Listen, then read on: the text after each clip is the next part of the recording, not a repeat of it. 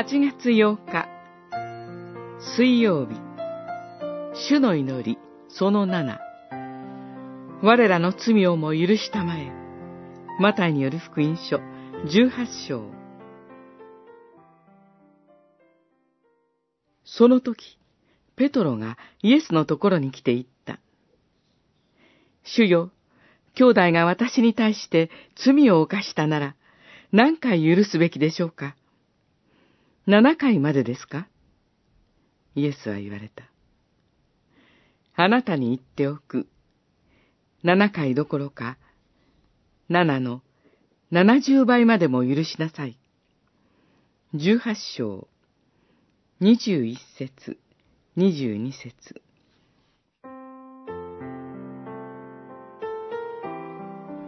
何度まで他の人を許すべきかとペトロは主イエスに尋ねました。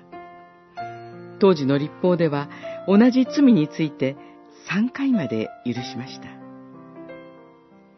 ペトロは7回というのです。これで十分だろうと彼は思ったはずです。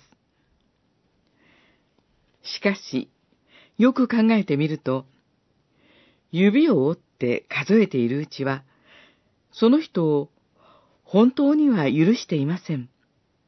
主イエスは、ここで無限に許すようにおっしゃいました。他の人からされた悪いことを書きつけるノートが私たちの心の中にあるのではないでしょうか。主イエスは、そのノートを破り捨てるようにと言われるのです。今日の箇所の続きで、主イエスは自分は許されながら仲間を許さない家来が裁かれる例え話を語っておられます。私たちは神に許された者として、他の人を許すように招かれているのです。人には他者の失敗や罪を喜ぶ暗い心があります。インターネット記事に対して批判や中傷が殺到することを炎上と言います。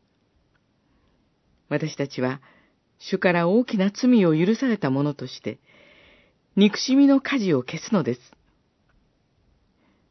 そのようにして、神から受け取った許しを他者に手渡すように招かれています。